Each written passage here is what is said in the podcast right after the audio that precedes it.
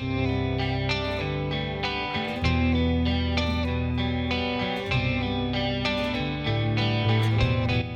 is Cultural Quarter of an Hour, and I'm Charlotte Foster.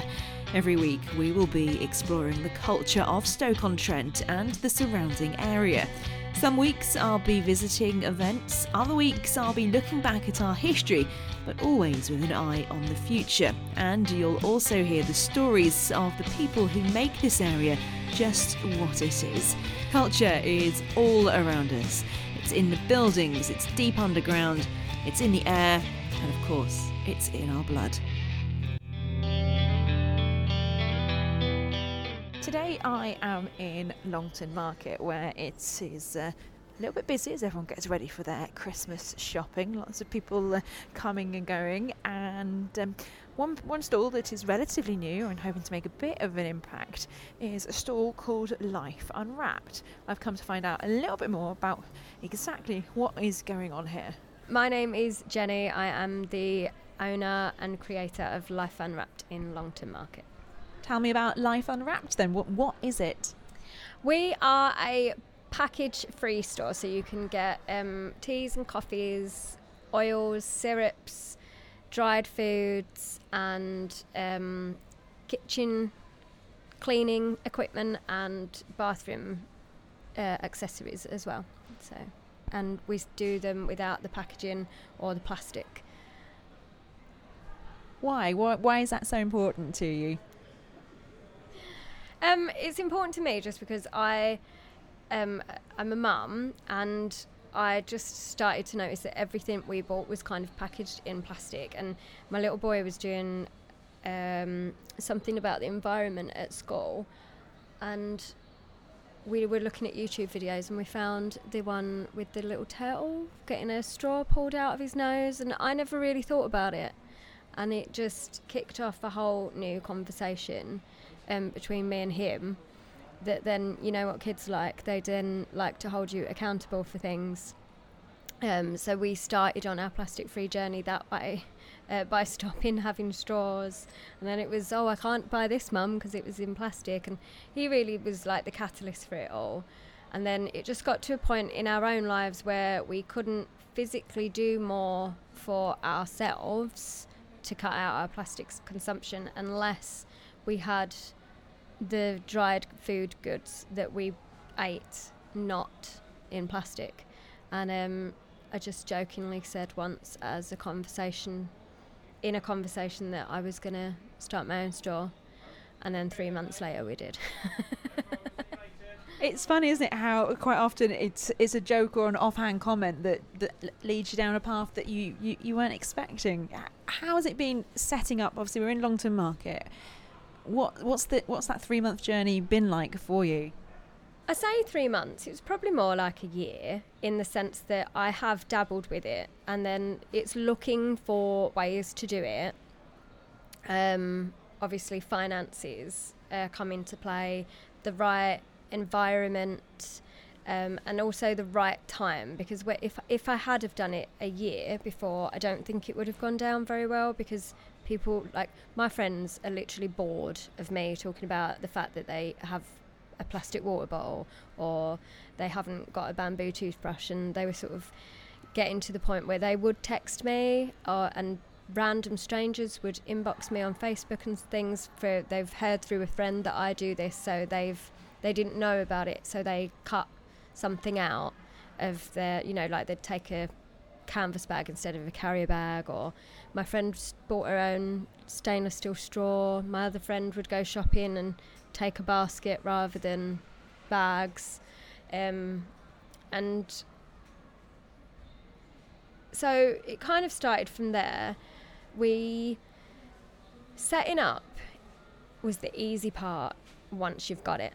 Getting the finance for me was quite traumatic because I just am I'm not somebody that likes to sit down and write business plans. So I had a lot of help with that um, from people that actually knew how to do them, and um, finding suppliers was fun in some ways because you like I learned so much more than I thought actually went into things, but at the same time, um, it can be quite traumatic because you think, how confusing can it be? so um, the process of it has been a real learning curve and, and, and something exciting and terrifying at the same time. Once we've actually set up and got everything going, it's been fine. Like we've been really welcomed on the market by all the stall holders, the management team, um, the councillors, and yeah, customers absolutely love it. Like we've had really good feedback. Talking of customers, I think there's someone out there who wants to have a, have a chat, so we'll just pause for a moment. Hello. Hello. Yeah. Was it all right? So we just had a customer, and uh, he came along and he had his own jar. Do people have to have their own containers to come here then? No. So part of our um, tagline is reduce, reuse, recycle.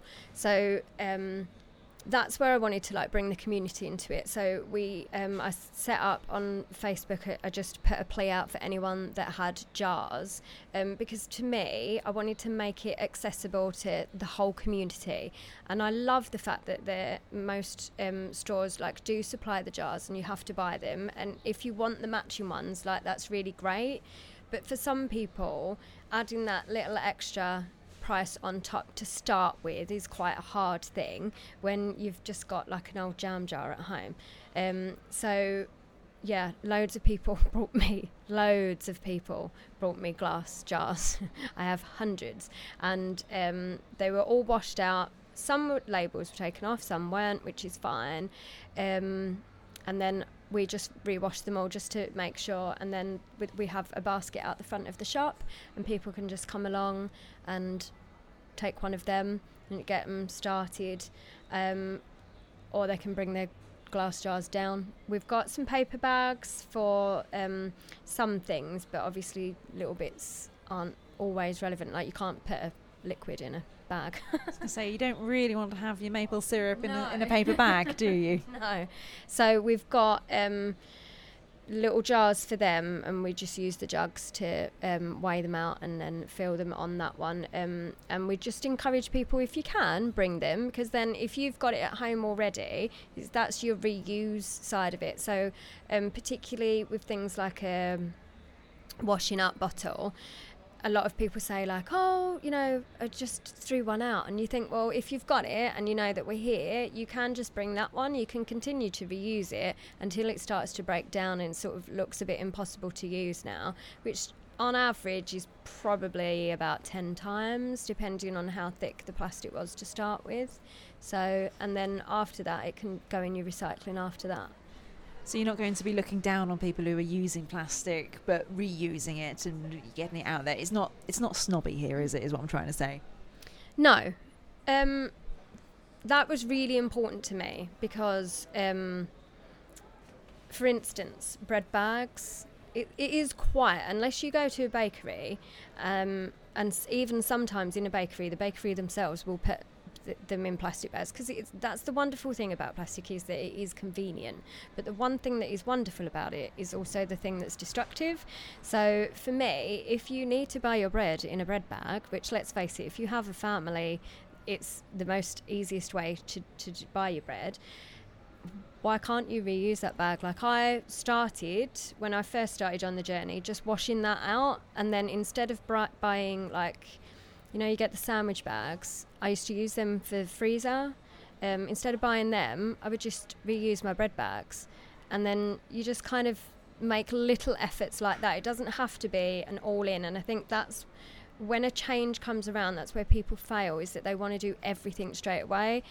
And I find it better to pick one thing that is sustainable for you and make that work for you then.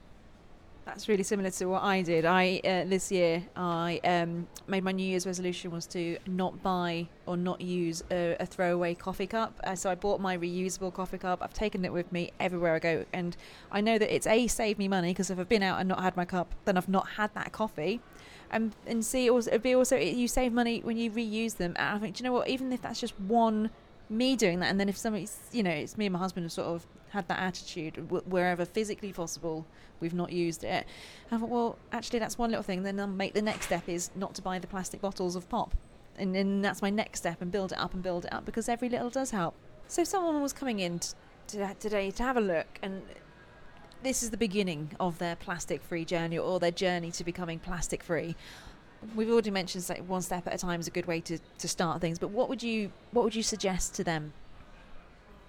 Um, it would really depend on the individual. Um, so I'd probably just have a chat with them and see what sort of things they like. Um, for me personally, we started with the straw, so it was literally just about um, saying no when we were out and about. We didn't want the straw, and then we bought one, uh, a stainless steel one, and then you get to the point where sometimes it's really hard to inflict a change because unless you'll know with your coffee cup, you're human. So sometimes you go out and you forget it, and it's about actually forgiving yourself for forgetting it. So if we would, like my little boy is a little boy who, you know, he likes to have straws now and then, but the way I'd get around it is I'm not going to say no if I've forgotten it. It's my fault. It's not his fault. So we would get the straw and then we'll just take that straw home, we'll wash it and we reuse it. So I've got a massive collection of straws at home now because I'm human and I'm busy. So sometimes we do. And it's the same with others. So if they're somebody that actually has a really busy life and perhaps would forget their water bottle or their coffee cup, then that might not be the best thing to start with. But um, the next change for me was um, the toothbrush. So we just changed the toothbrush. Um, and then we started pick a room, I suppose, is the best advice I would give to somebody. Um, and if you're in a family who aren't quite sure if they all want to change, focus on yourself first and start the change with yourself and see how sustainable that is. And it leads to a conversation, which then leads to other people wanting to know what they could do. Um, yeah, that's probably the only advice I would give, the easiest advice. You're based here at Longton Market. How what kind of reaction have you had from people using the market? Because traditionally, the marketplace is somewhere where people go to buy the, the fruit, the veg, and everything, and that comes always quite often without the plastic. Yeah, we've we've been really, really well received. I've got to say, I'm really. I was so nervous. Um, I was saying earlier about the right time. I knew in my heart that I had picked the right time. I'd kind of planned to be open earlier, um, by like a month. I wanted to open in the September. Um, it just unfortunately didn't work out that way, but I knew I had the right timing, um, as in the the for the public reception. The mood of the public. Yeah, yeah, because there was change, and you know you have to give credit to David Attenborough for the putting out a Blue Planet, but there was um, a documentary which came out recently um, on the BBC again that was all about the plastic and how it had gone. I'm really sorry, but I've forgotten the name of it. But um, that actually started filming a year before Blue Planet came out. So it was about to be a bigger topic. And of course, you know, Parliament are talking about it and they've. Sky Ocean Rescue have done a, a massive campaign since 2017 and, and they're really kind of the spearhead of a lot of it. So I knew that public perception was changing by the way that the, they were talking to me personally. So on Instagram, I'm known as Crazy Plastic Lady, and I would have people who would have followed me but don't know me personally suddenly start saying, How can I change this? Um, where can I get that? I wish there was a shop here, and it, it, it, the mood had changed very much. And here, the traders have been so supportive. They've all come in, had a look at the store, bought things, um, asked me what I think they could do with certain areas of their business if they've got it. Um, I've had local businesses come in and talk about their consumption and how actually their manufacturers can't physically change the way that they do it. So, how, what are ways that they can discuss with manufacturers that they get their suppliers for to change it.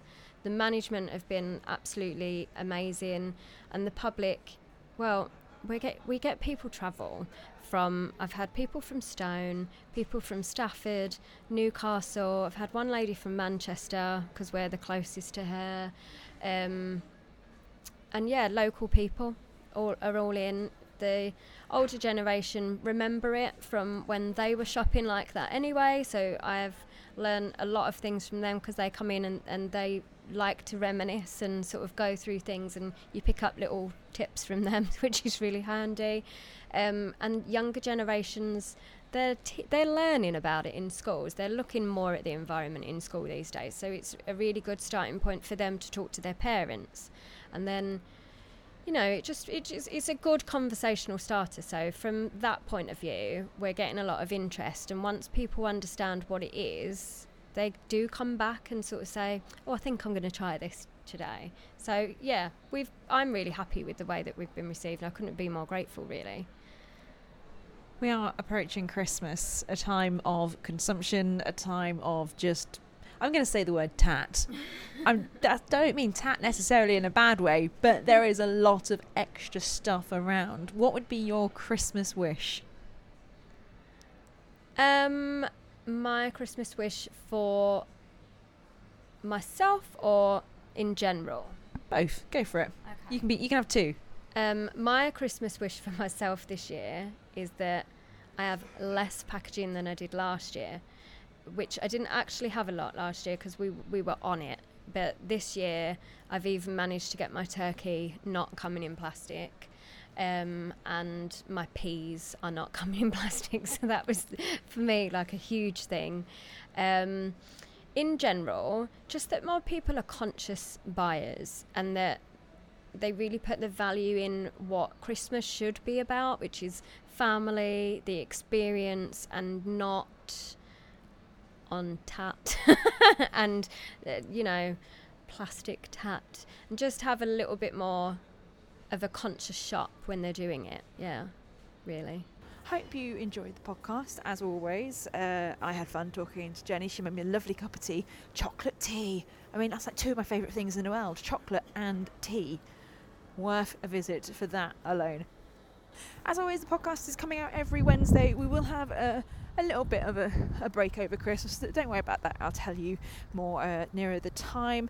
In the meantime, if you want to get in touch with me, tell me what's going on, tell me what you're up to, or just let me know what you think, then you can do so on social media. Cultural Quarter an Hour Podcast is the Facebook page, at CQH Pod is the not Facebook page, uh, the Twitter page, and of course, you go to the website. We're back up and running with a blog. Woohoo! Uh, the website address is cqhpod.co.uk. And remember, subscribe subscribe to the podcast. And while you're subscribing, give us a little rating and um, maybe some five stars or four. Four's all right, but you know, five would be better. In the meantime, speak to you soon.